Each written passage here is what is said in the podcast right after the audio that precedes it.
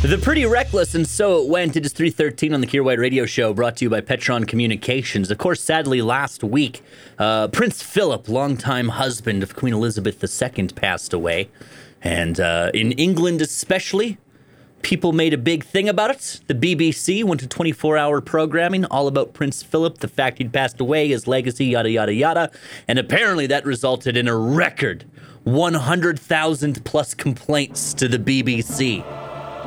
British people were very upset at the wall to wall coverage because it was interfering with their ability to watch other programs on the BBC, specifically the MasterChef final. They were like, We don't know who's winning MasterChef. We don't need to know Prince Philip's dead all this time.